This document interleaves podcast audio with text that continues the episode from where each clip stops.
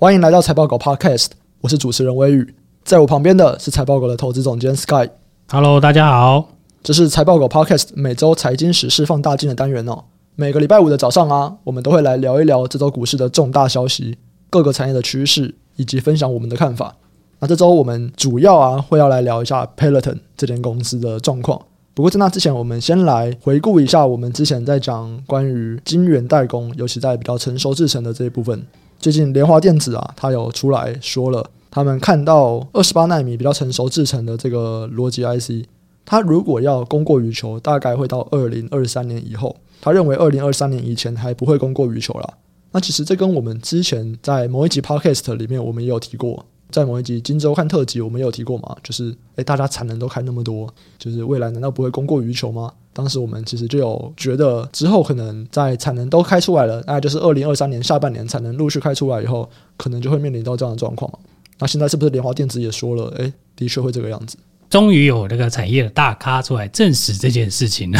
嗯、对，之前就是大家在那边讲。我想很多人都是要听到公司讲，他才会死心。对，就是 你们这些你们这些研究员懂什么，对不对？对啊，你们不懂啊，这没关系。可是这个看起来就很可怕啊，对，我也不想懂啊。所以说我们有聊到嘛，整个成熟制程的产能是多了三分之一。是是是是，所以就是说这一段的产能大开嘛，那产能大开，自然大家为了要拼折旧，折旧冲出来了，嗯，这个折旧的这个压力很大嘛。对，拼很紧呐，对对啊，所以我想这一段。我们先假设这些开出来的厂的，就是良率都 OK 嘛。嗯，那当然大家一定会说，哦，他们一有的可能会有问题啊什么的。那那些都当然是要综合考虑啦。但目前看起来就是，诶，已经有第一家公司跟你讲说，诶，真的开很多呢，有点害怕哦。可是你说，就算是良率有问题好了，因为每一间公司都在扩厂嘛，对不对？你良率有问题，就你投资的公司也好不到哪里去。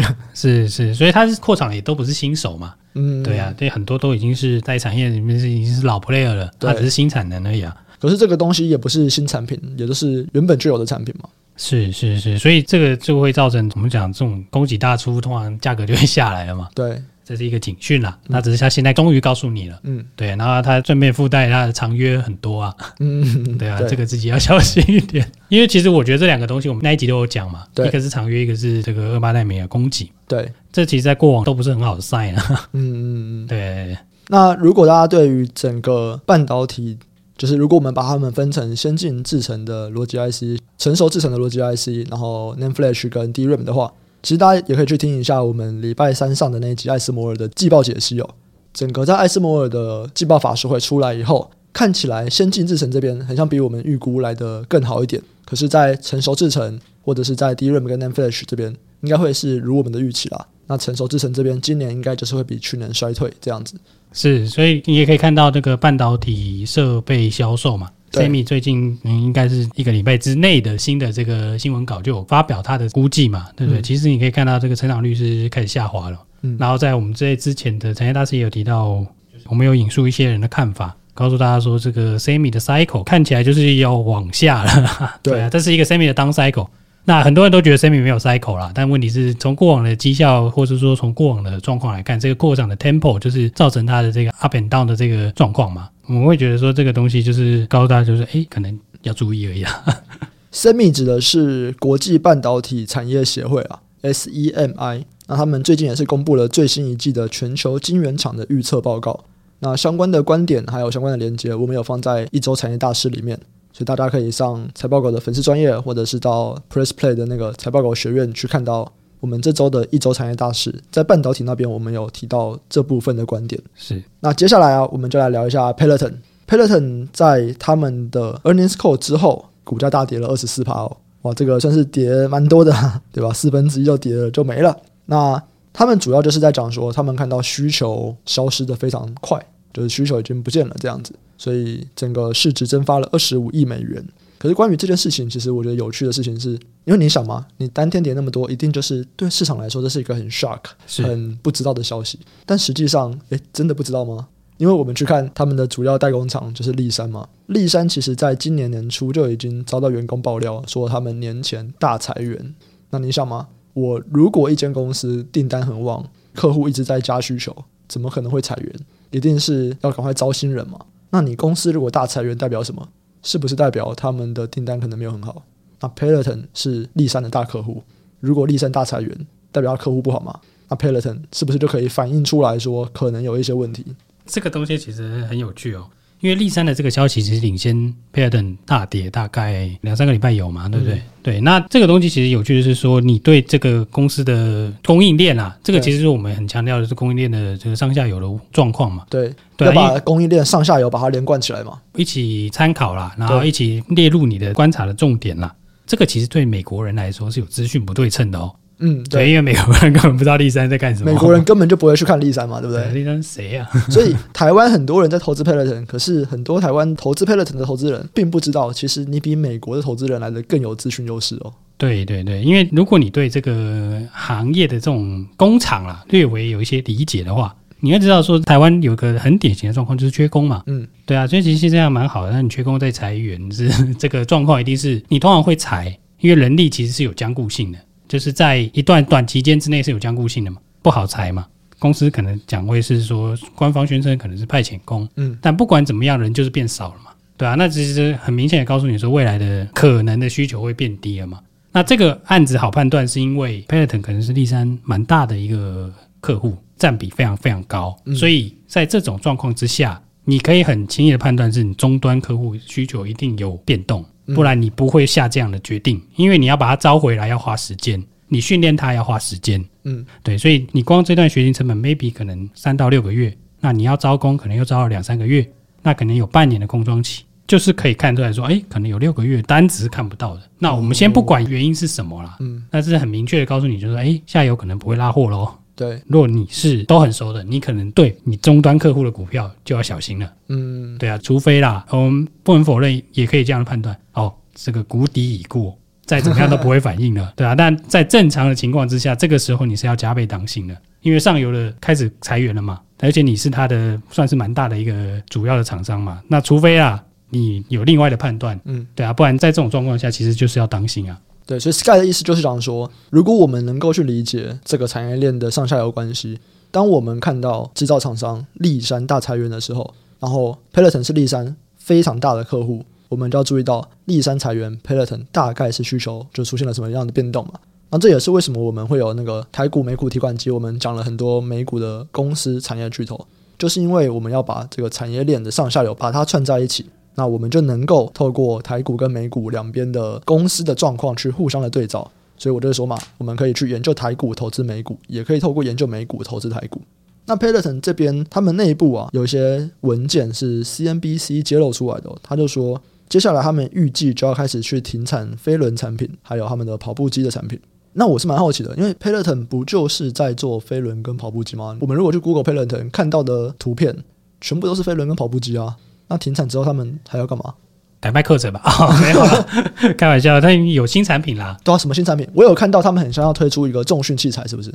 对啊，不只是重训器材，还有很多。当然这是供应链的消息嘛，但看起来是有开发新的 model 啦。那只是说。哦会不会放出来给外面，或者说外面会谁会拿到？那可能就是不一样的人嘛。那看起来，因为力山裁员了嘛，对，看起来它的量是一定会变少的。对，其实 Peloton 之前一直要并购台湾的一些健身器材厂嘛，哦，对，也有并购中国的健身器材厂嘛。嗯，诶，这个我们之前应该有提过。那它其实有那个并了一个安踏下面的一家嘛，那一家里面也只有一个牌子叫 Preco，那个是商用的。嗯，对啊，所以你其实可以知道是说，它未来商用这边会出货嘛。至少 Preco 还有其他的客户，Preco 好像第五大吧。我应该说了，它一定还会有新产品嘛？嗯，对，因为它已经不只是家用健身了。那你家用健身在这个时间点，我会觉得你新产品就是更箭在弦上了，对啊，因为你你等于是你把旧的都放弃了嘛。对，只是说停产或延后拉货了，但我觉得高几率停产了，就表示你旧的卖不动嘛。嗯，你旧的卖不动，你就把存货卖一卖，你要出新款嘛。嗯，对啊，所以在这一段的转换之上，可能会有一些新的供应商啊，或者新切入的人会受惠吧。再来是说，你的这个公司的策略 现在变成是说你听跌爆了，那你现在不得不翻身喽。嗯，对啊，那我觉得在这一段还是可以观察吧，因为疫情过后，其实大家都已经早就已经看到这一个点了嘛。嗯，它现在有没有超跌我不知道，但是我们刚刚提到几个点是，我觉得有可能可以从这个地方出发去研究说，诶，Peloton 到底是不是有没有跌过头了？其实看到这个新闻，我有另外一个想法，就是当我们在看一个产品，就是受不受欢迎，或者是会不会有人买的时候。我们会看一个东西叫留存率。是，其实 Peloton 的留存率非常非常高。诶，你说飞轮跟那个跑步机吗？对啊，就他们的订阅留存率非常非常高。所以其实那个时候我在看到这个数字的时候，我记得啦，是超过九十趴，这是非常高的数字是，是，对。然后那个时候我在看到的时候，我其实就在想说，不知道这个留存率数字的定义是什么。可是我觉得它比较麻烦，是因为它跟一般网络的留存率不一样。嗯，网络的留存率是你想退就退嘛。对。可是你不是啊，可是你车已经在家里了，你不不是，因为他们那个订阅应该是啊，订阅可以啊，订阅可以。对啊，他们订阅是可以退的嘛？对啊，他是说他们订阅是超过九十趴。但我觉得这种有点 bundle 的概念嘛，所以我就在想说，这可能要去看他们是怎么样去定义。比方说，呃，因为我没有买过啦，可是比方说我是买一台我就送三年，那我是不是前三年全部一百趴？这也有可能啊，所以可能要去了解一下，因为我看到很多人在讲说 Peloton 客户满意度很高。他们其实采用的数据都是拿这个数据，就我稍微找一下，那没有看到就是有人说这个数字是到底是怎么出来的。因为我是就产业的一般常识来讲，九十趴真的是非常非常高啊。一般的 SaaS 订阅产品四十趴都算还不错了，四十趴很强了，四十趴很强了，对啊。如果你到了九十趴，是真的很夸张的一个数字。所以当时我看到这个的时候，我会觉得哇，如果这个九十趴跟我认知的是一样，那绝对是超高客户满意度。它未来就是你只要把它推给别人，大家都会愿意购买。可是，当现在你看到哎需求大减，我就会来质疑说，这个九十八的定义到底是什么嘛？客户的 value 很高啦，你外推他什么东西，他可能都还会继续买的，对对。可是现在看起来就是说，如果你觉得需求很低的话，可能这个九十趴就不是大家认知的那个数字嘛？对啊，那当然有很多对这个公司数字上，或者说营运表现上需要再厘清啦。说实在的，Peloton 我们没有研究到每个细节都这么 detail 了，嗯，只是说我觉得像这样的公司来看啦。你说它完全没有价值，它有那么多客户，怎么会没有价值？嗯、对对，但问题是你要怎么触发、欸？但你不是觉得它有可能要转向商用了吗？没有，它部分商用啊，商用还是要吃你的产能嘛。如果它是以前啊，Peloton 刚出来的时候，它没有工厂，对对啊，没有工厂其实是轻资产模式嘛。嗯，对啊，它可以不用养人，问题是它现在有工厂，嗯，所以它现在一定要有固定的量。你就变成是说，它有一个东西要有支撑它的那个架动率就对了啦。嗯，我会觉得是这样，所以一定程度的架动率之上，他看他有没有办法在中就有客户基础上面再卖一些东西嘛？这 maybe 是他未来可能会上来的点嘛？诶，那我这边想要问一个问题哦，就虽然我们一开始就提到说，其实我们看立山大裁员，我们可能就要认识到 Peloton 是不是有点问题了。可是我们也知道，其实 Peloton 去年已经买了蛮多的健身器材的制造商。是，当时在看到这个的时候。有没有一种可能是说，Peloton 只是转单，他把原本就是给立山的单拿回来，变成他自己底下的公司做？蛮多人这样看法了。嗯，对啊，只是说你原本立山假设就算转单好了啦，他买的这个公司应该是去年还是前年就买了。嗯，转单去年就转了嘛。嗯，对啊，你转完了以后还裁员，裁员是今年嘛，时间的问题。哦，你不可能百分之百知道说原因是什么啦。供应链的这种推测下，你是绝对不可能知道百分之百原因是什么嘛。但是你可以知道的是说，哦，可能会有风险。那这个风险看起来可能在近期会发生，就这样。那你说这个股价这一次可能 maybe 是大跌嘛，对不对？你可能未来在相同的状况之下，可能不一定是大跌啊，那也有可能先反应。意思是说，诶，在这个状况之下发生，就是它需求不好，几率是比较高的啦。所以你的意思是说，其实立山在去年的下半年，因为营收就已经下来了。所以可能在那个时候就有部分的转单了。那为什么现在才裁员？可能是不同件事情。对啊，有可能是不同事情，因为你去看研究报告或是看新闻。嗯，立山跟你讲就是海运嘛。嗯，对啊。那因为有很多因素，所以我觉得说这是一个逻辑推演的过程嘛。你刚刚说因素也很多嘛，那可能是海运，可能是什么什么什么。但如果是海运的因素，就不会裁员了。对，他总是会买嘛。欸、所以立山当时没有提到客户需求变弱这件事情吗？当然没有啊，至少在他裁员之前，他没有提到。嗯，所以大家还是要知道啦，公司通常还是讲好不讲坏啦。我觉得这种东西你要自己去判断啦，因为说实在的，对他来说，他就做生意，他就代工厂啊，他也不用跟你讲到说啊，这个他昨天少下一百 piece，对不对？也是对啊，所以你看他营收你也知道嘛，一直递延，一直递延，那就是没有了意思啊。但中间又有出过一次事情嘛，就是那个跑步机吃人事件。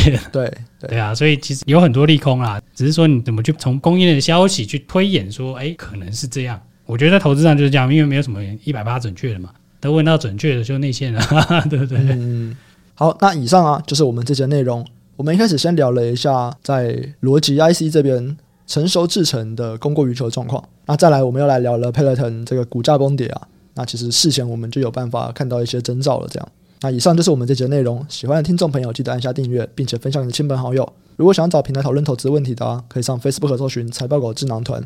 这是我们的 Facebook 社团，我们也会不定期在社团中分享我们的看法，还有 Podcast 延伸讨论。那我们这集就先到这边，下集再见，拜拜，拜拜。